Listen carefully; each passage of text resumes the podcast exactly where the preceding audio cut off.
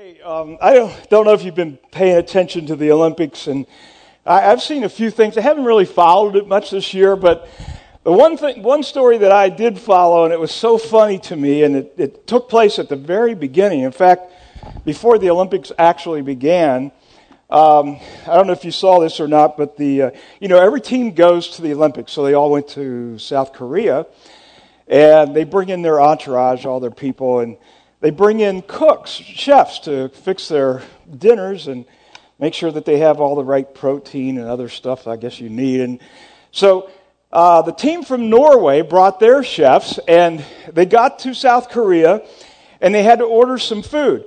And so they put in their order for a bunch of food. And one of the things they ordered was 1,500 eggs. I guess they eat a lot of eggs because eggs have stuff in it that we need and uh, that will make you uh, better. And so um, they got the eggs, they came and, and they are, they're taking it off the truck, and it, the eggs just kept coming and kept coming. And what happened was, instead of 1,500 eggs, they got 15,000 eggs. And I got a picture of it. Let's show the picture. Here, this is a real picture. Okay, and, and well, you know, the guy wasn't there when, well, maybe he was, I don't know. But it's 15,000 eggs. And what happened was they finally figured out what went wrong. It was a Google translation problem. That when, when they translated uh, to wherever, whatever, whatever, the thing, it gave the wrong number. And so they ended up with 15,000 eggs. Uh, Norway, I don't think, has won anything because they're just like egged out. Um, it, it exceeded their expectations when it comes to eggs. Okay, I wanted to get that out early. It'll only go up from here, I promise. One of the problems that happened there, and it happens with us a lot, is things get lost in translation. And here's something that really gets lost a lot. Uh, if you, as a Christ follower, want to share your story or your faith with somebody, you want to um, tell them about what God has done in your life, what you know, what Jesus has done to change you, and and and you really are telling them because you want them to experience what you've experienced, and this friend or coworker or fellow student, whatever, comes right back at you with this. It's it's like fifteen thousand eggs. It's like I don't want anything to do with religion. Uh, you know, it's a bunch of rules. It's just for weak people, and the church is filled with hypocrites. And you didn't talk about any of that when you gave them what you gave them. You were talking about something that was real to you, a, a story of what God has done in your life. And, and, and it brings us to this huge problem and a, a religious problem, and it's this, and, and, and write this in your notes. The problem is religion versus relationship. We talk about this all the time. Religion versus relationship. This idea that we wanted to talk about a relationship with God has turned into something that is now religion. It's lost in translation. People can't hear you because of what they think. This happened a lot. Um, in fact, it's happened a lot in history that that uh, Jesus had this. In fact, I think I think this may have been his biggest issue on earth. Um, in Matthew five, six, and seven, uh, three chapters. It's the greatest sermon that was ever preached. It's called the Sermon on the Mount, and in this sermon Jesus tries to address this religion with relationship issue. Um, five times in chapter 5, it, it uses these words, depending on your, what translation you're reading, but the, the words go like this You have heard it said, and then you can fill in the blank.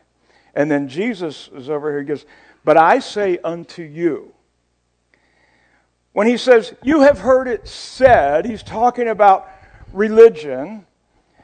But then Jesus says, But I say unto you, he's talking about relationship. For instance, he says, You have heard it said, uh, an eye for an eye and a tooth for a tooth. In other words, vengeance. But I say to you, if somebody does something evil to you or wrong to you, don't, don't try to get them back, but just be humble and, and try to love them. You have heard it said, Thou shalt not kill. I say to you, if, if um, you have anger and bitterness and resentment, you're as guilty as the person who commits murder. You see, God's trying to get people to unlearn religion so that they can learn about a relationship. This was, this was so poignant to, to me this past summer. Our whole family had the, this incredible blessing to be able to go to Israel together. And um, we, we all got to go to, I mean, some amazing sites in the Holy Land. And the last five or six days of the trip, we were in Jerusalem and we were staying at this incredible hotel called the uh, Citadel David Hotel. Beautiful hotel, high rise deal. And um, it was so awesome and, and, just top of the line. In fact, when we were there, uh, Robert Kraft, the owner of the New England Patriots, was there with about 60 uh, Hall of Fame football players. And so it, it was kind of fun, you know, having breakfast and seeing all these people and getting to say hi and everything. But on Saturday morning of this trip, something happened and it was so frustrating to me. I got up really early, which I typically do anyway, and I decided to get down and catch an early breakfast and, you know, do a little work. And I pushed the button on the elevator and the light came on, but there was no elevator kind of like the car out in the parking lot. It's, it's on, but nobody's there. You know what I mean? And, and I'm just waiting on the elevator, and I, was, I would have walked down, but we were like way up there. It would have taken forever. And I thought, well, okay, I'll just wait. And, and you could see the numbers on the elevator, and it's going like this. Well, I got on the elevator, finally got there. I got on the elevator, and it kept going up. And every floor, it would stop, doors would open, nobody's there, doors close, same thing. Then we started on the way down. Every floor. Stop, doors open, nobody's there. It was like 5:30 in the morning. Nobody's there, you know. Door shut, next floor. What it was was this. It was Sabbath in Jerusalem.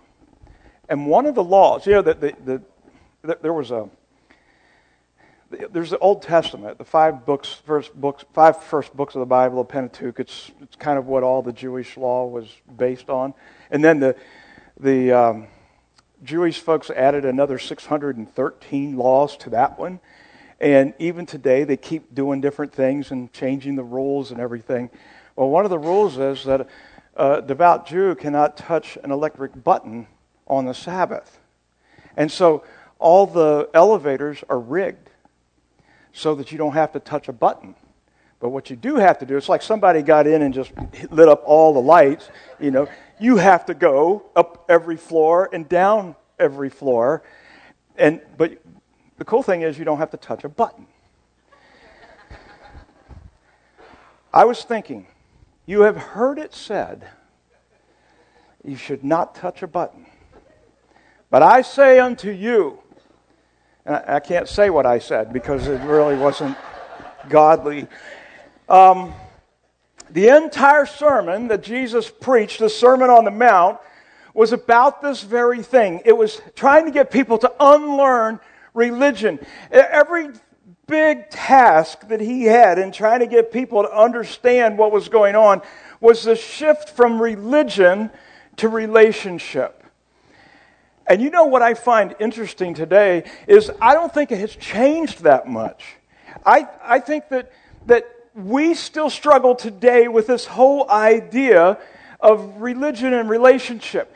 And while maybe today, you know, you, are just getting over the blizzard we had last night and, you know, you're thinking about other things, and this may not mean very much to you right now, but I guarantee you it means a lot to a lot of people. Last week, you know, we get these prayer cards in from you guys, and, and we pray for, for every person that fills these cards out. And I was looking at one and I was just, you know, going through and I'm praying for people and I see this card and it broke my heart. And I'm not going to obviously divulge personal information here, but on this card, somebody wrote these words God, please stop the pain. I need forgiveness for my mistakes and my past. And my heart breaks when I read something like that because I understand where that comes from. I, I get it. Uh, and I will tell you this if you're here and you wrote this last week, um, don't feel like you're the only one because almost everybody in the room has had that feeling at some time or another, me included, in a big way. How could you ever forgive me for these things in my life? How could you ever, eh, things that you don't want anybody else to know? And religion is what locks us in on this. Jesus said, or this, this was said about Jesus in Matthew chapter 9. When he saw the crowds, he had compassion on them because they were harassed and helpless, like sheep without a shepherd. Well, who was doing the harassing? Who, the, the person that wrote this card last week, who, that's harassment.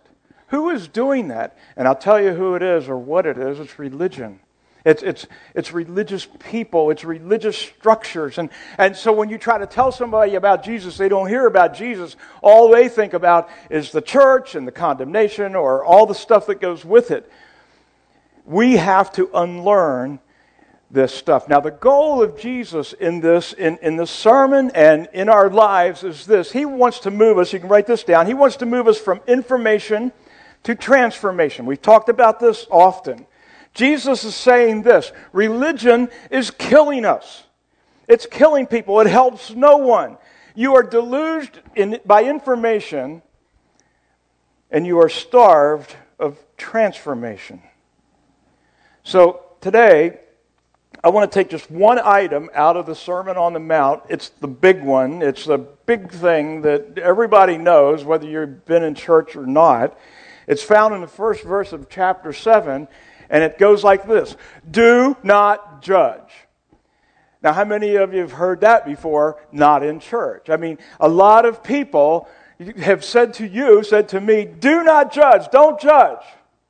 And, and don't condemn, and don't, you know, you can go on CNN and watch the news, and, and somebody in a self righteous way says, Well, don't judge me. And, you know, we don't like to be judged, do we? We don't like to feel the condemnation. So let me read this, and I want you to, I want you to think through this. Jesus said, Do not judge, and he's talking to us, or you too will be judged. For in the same way you judge others, you will be judged. And with the measure you use, it will be measured to you. Why do you look at the speck of sawdust in your brother's eye and pay no, pay no attention to the plank in your own eye? How can you say to your brother, Let me take the speck out of your eye, when all the time there is a plank in your own eye? You hypocrite. First take the plank out of your own eye, and then you will see clearly to remove the speck from your brother's eye. Now, I'm going to do something today, uh, talking about Olympics. Uh, I'm going to use this uh, example. I have actually two goals here. First, to help you unlearn religion, and second, to live through this experience. Are my goals. Um, okay, so this, let's just say this is a high jump. It is. I, I created. I made it. It's um, about six inches short of the world record. In 1993, this guy jumped eight feet and just a little hair under a half inch, and he made it. Can you imagine? And I was going to demonstrate that for you today, but there's just not enough runway here. I'd, I'd I would do it. But I'm going to, I'm close to, what, seven and a half feet here. This is going to represent the bar of righteousness. This is where we're supposed to be. This is the plan. This is the righteousness of God in Christ Jesus. This is where our life needs to be. And when you look at this, you think, there is no way I can get over this. And you'd be right. So here's what the Pharisees did the, the, the, the religion, I should say. Here's what, here's what they did. Here's what happened. They decided to take this and to franchise it, to make it their own. And they said, hey, let's do this. Let's move it up here. If you think the first thing was bad, take a look at this. And then they created all this stuff. The difference between where the bar was and where it is today is religion. It's a bunch of rules and regulations and messes that, that there's, there's no way anybody could do this. You know, just if you think through all the rules in, in the first five books of the Bible and, the, and, and then all the 613 rules that have been added and all the variations that have come after that, you can't even remember half the rules. But this is what religion does. Religion destroys relationship. It makes life with Jesus impossible. It is just you can't you can't imagine what's going on here. And and so Jesus says this, he goes, Woe to you, you Pharisees and, and teachers of the law and, and, and liars and pretenders. You strain everything that you drink so you can keep a gnat out of your drink. And you turn around and swallow a camel. Now, something to think about here is that they couldn't keep it either. They, could, they, they you know, limboed under it. But they made up so many things and they harassed the people so much that people thought that was the bar. They assumed that the religious people were doing the stuff, or at least, you know, pretending like they were. And it just put God completely out of reach. You know, you want to know what makes God angry? Some of you think today it's you. Some of you think that God gets angry at you. And, and, and oh man, the guilt from things in your past or the guilt from things that are harassing you in your life right now. You, you just, you feel so disqualified and you can't even be in the race. You're, you're just, you're, you know, this person that wrote this, this uh, prayer request last week, I feel that pain and I believe that they're being harassed because they don't know the love of Jesus Christ. They don't know who He is because they've got all this religious baggage that's keeping them from what they, what they would experience as a relationship of love with Jesus Christ. By the way, this isn't an original thought with me, this whole thing. I, I was going to pretend like it was, and then I realized, gosh, you could Google this, and then I would look like a liar, which I would be. And um, so I stole it from another church, and I feel like that's a lot godlier than lying about it, okay? Um, what makes God angry? And, and really, you could put Jesus in there because Jesus said, if you want to know how God is and who he is, look at me. So, what makes Jesus angry? It's when people use the law of God to discount people made in the image of God. Let me, let me say that again. This makes Jesus angry when people use the law of God to discount people made in the image of God. You know, the Pharisees were so busy counting how many steps people take on a Sabbath, or in my case, how long does it take you to get downstairs to get breakfast? They just, you got to have it all right. They, they count all these things and they discount people who've been made in God's image. So it's no wonder when we talk to people today about Jesus or we share our story, and some of you are on the other side of this where somebody's been sharing a story with you and you, you've just got all this baggage about church. And so, what does, what does the world do today? The, the, one of the first notes in your thing there, if you're writing, is the Pharisees raise the bar. And what I mean by Pharisees, religion. It raises the bar and condemns. They raise the bar and you're condemned. Well, the world, which is really culture, it says, we don't even need a bar. There's no bar. We can live the way we want. In fact, leave me alone. I want to be free. I want to live the way I want. So, culture removes the bar and condones. That's exactly what happens. And so, we think, well, we can just throw away the bar, we can throw away the standard, and we're okay. And in fact, let me be free. Let me, let me live my life in freedom. Problem is that we're not free. We actually leave one set of rules in slavery and we become enslaved to another set of rules that are governed by nature and sin and Satan. And, and you think you're free, but you're a slave to destruction. Some of the things that you lose are destiny. You know, everybody's been, been created with a plan and a purpose and something that God wants to do in their life. He wants to, he wants to give you life and, and, and, and see some wonderful things happen. You lose that. Here's something else you lose you lose hope.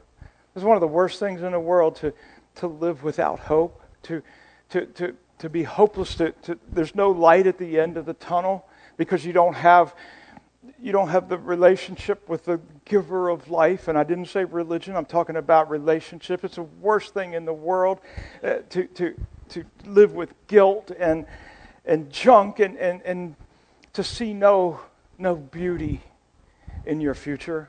That life is all dependent upon you and who you are and what you can do, and in the end, you die. I mean, I, I just got to share with you if, if, you if you've removed the bar in your life, that's not good. And you're not free. You're enslaved. In fact, this was the original purpose of Satan trying to rule the earth was to have you enslaved in sin. The church turns around and enslaves you in religion and but the, the world removes the bar and condones. So that brings us back to where we started. Jesus does something different. He lifts you over the bar and transforms your life. He lifts you over the bar and transforms your life. In John 3 16, it start, this is a very well known verse. It says, God so loved the world that he gave his one and only Son, that whoever believes in him should not perish but have eternal life. Now, listen to what he says. I, I, we miss this. He did not send his Son into the world to condemn the world, but to save the world. If you felt condemnation from church, in, in, your walk, in your spiritual walk, that is not from God. If you felt condemned, actually, even before you were a believer, if, if any religious people made you feel condemned, that was not Jesus. Because God sent his Son to save the world. Whoever believes in Jesus is not condemned. It didn't say whoever gets over the bar, whoever is perfect, whoever lives a sinless life, but it just says whoever believes is not condemned. But whoever does not believe stands condemned already because he has not believed in the name of God's one and only Son. He goes on, he says, This is the verdict. Light has come into the world, but men love darkness instead of light because their deeds were evil. Everyone who does evil hates the light and will not come into the light for fear that his deeds will be exposed. But whoever lives by the truth comes into the light so that it may be seen plainly that what he has done has been done through God. If you choose not to believe, you condemn yourself. I want to come back to this judge not thing, and I want to finish with this today because it's just one major point in this passage, in this sermon, uh, that, that we need to unlearn. And this is for believers, it's for non believers. What I'm going to share with you here is for all of us so that we really understand. This is, this is a concern of mine, and it's a concern of abuse because sometimes we know that we can't get over the bar. We know that Jesus lifts us over. We know that He doesn't condemn us. And so we use that as a, as a way just to live our life any way that we want. And that never works. That is not the point of all this. We want a version of religion that allows us to live any way we want, then say, I'm sorry, and then just move on and keep on living that way. We want a faith, and, and this is where I'm headed with this. We want a faith that makes us accountable for how we treat God, but not accountable for how we treat others. We want to live so that we can get in, but we don't want to change a whole lot. And sometimes I think when the world looks at us and we're trying to tell our story, they, they may be looking at us and saying, Oh, hey, I've been watching and I'm not really impressed. Religion is an attempt to value God, but ignore what God values, or should I say, who God values. That's what religion is. So there are two words that I want to share with you today. They're pretty important. And Actually, they're the key to everything here. The first word is humility. The role of the church, listen to this. This is so important. I've taught you this before, but I want you to get it again. The role of the church is not to judge the world. That's not our role. The role of the church is to introduce the world to Jesus. Let me share with you a passage that's out. It's actually the third verse of this great sermon that Jesus gave. He says, Those people who know they have great spiritual needs are happy because the kingdom of heaven belongs to them. How are you doing with that? Do you recognize your great spiritual need? Do you recognize how desperate you are for spiritual help from God. When I think about this, what I tell myself and what I truly believe is I'm no better than the drug addict. I am no better than the prostitute. I am no better than the atheist. I am no better than the homosexual. I am no better than the Muslim. I am desperate for Jesus. But we get we get a little attitude sometimes, don't we? I'm better. I'm ahead. I know more. That's called information. It's called religion. Jesus said, you, you inherit the kingdom by recognizing how spiritually desperate you are and we're not better than these people. Yeah, we our our our lives are blessed more because we're not indulging in things, but what about the things that nobody knows about us? We're guilty. Jesus said, You've heard it said, but I say unto you. So, the first place we start is humility. You can't, you can't love people and reach people if you think you're better. You can't, you can't tell them about Jesus if you think that their way stinks and they stink and, you know, just goes on from there. And you've got to be flexible. You've got to be loving. You've got to be warm. You, here's the second word. You have to honor them. You have to honor them. You know, Jesus died for everyone. You can't afford to dishonor those that he honors. In Mark chapter 6, this, this is so amazing to me, and, and I want you to get this because this could unleash some spiritual power in your life that you may not be aware of. You know, Jesus, in, in, to give you some context to this, this part of Mark 6 here, Jesus is walking around everywhere and he's doing healings and, and raising people from the dead. Uh, he even prayed for uh, Peter's mother in law and she got healed. And, and scholars are saying now that's probably why Peter denied Jesus three times later on. I don't know. Come on. It's better than the egg thing. Um, but here's what Jesus said, and boy, is this this hit me. Jesus told them in, in chapter four, or chapter six, verse four, a prophet is honored, get the word, honored everywhere except in his own hometown and among his relatives and his own family. And because of their unbelief, he couldn't do any mighty miracles among them except to place his hands on a few sick people and heal them.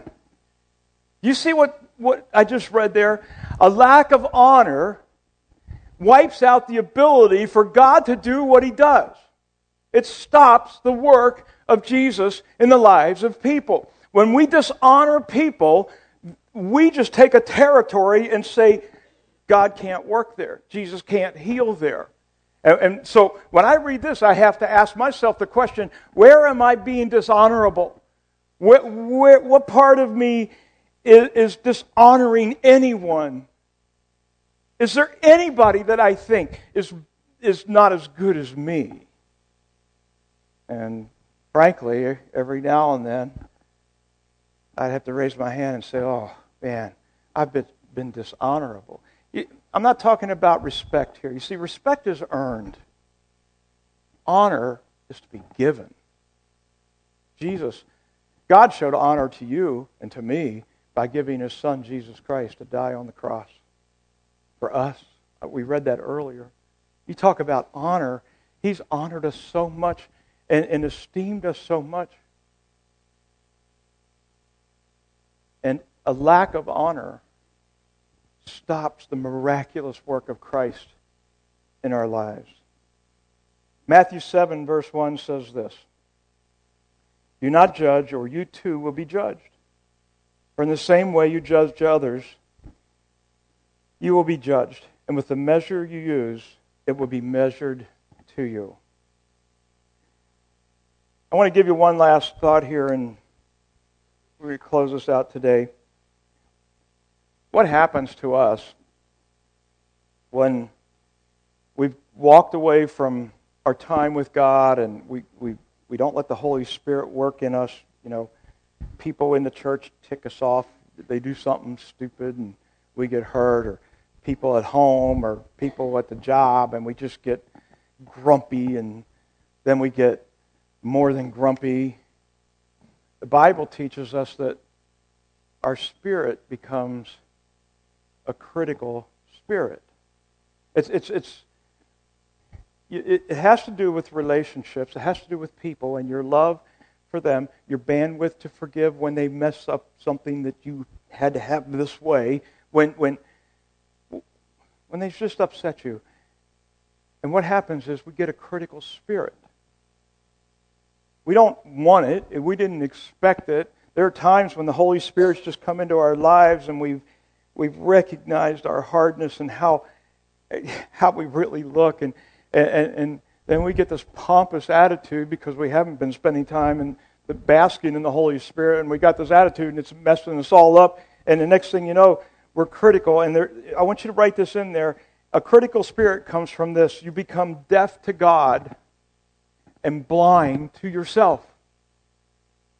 A critical spirit comes when you are deaf to God and blind to who you really are. So Jesus says in Matthew 7 in everything, do to others what you would have them do to you. And that sums up all the law. It's no longer about law. Jesus is giving us a boost over the bar. He says, all you have to do is believe. And as you as you begin to love, as you begin to accept and honor others, and you let people off the hook, and you see, you spend time hearing from God, and you look at yourself rightly, this whole religion thing of judgment goes away. Again, the church is not to judge people, the church is to love people. Judgment belongs to God. That's His job. And He loves them God loves those people that you struggle with as much as He loves you. I, I think we need to unlearn judging and learn loving. Because if we don't kill critical spirit, well, that kills everything. I want us to be a church of humility and a church of honor. I want us to be a church that sees us for who we really are. We see ourselves for who we are. We're just sinners saved by the grace of God. We are so blessed to have this message. There is nothing that we could do to get over the bar. Nothing, nothing, except believe in Jesus who gave his life for us. We understand that. We understand how weak we are. We understand we're not better than any other person on the planet in terms of our heart. And then we begin to honor people because God loves them. And He has declared them worthy of honor. We do that. The translation might get cleaned up. People may actually hear the message. I want to close with this thought here today, and this this that some of you could have written this card last week and you just never thought about it. You know, it, it would be your prayer. And I think you're frankly just struggling with a translation, a wrong translation. I think Satan and religion is harassing you. And God wants to give you a life. He wants to set you free. You know, the, the, right here on the wall, it says something we want for you. We want you to find freedom. Sometimes that freedom's from religion. It's from the Pharisee that leads the church in many time, many cases. And I want you to be free. The only time you should think about the past and what you did is to thank Jesus that you're over it and you've been forgiven and released. And actually, that past will become dynamite in the lives of others as you share your story and they realize they can be free from the messes they've created. But you need that freedom today.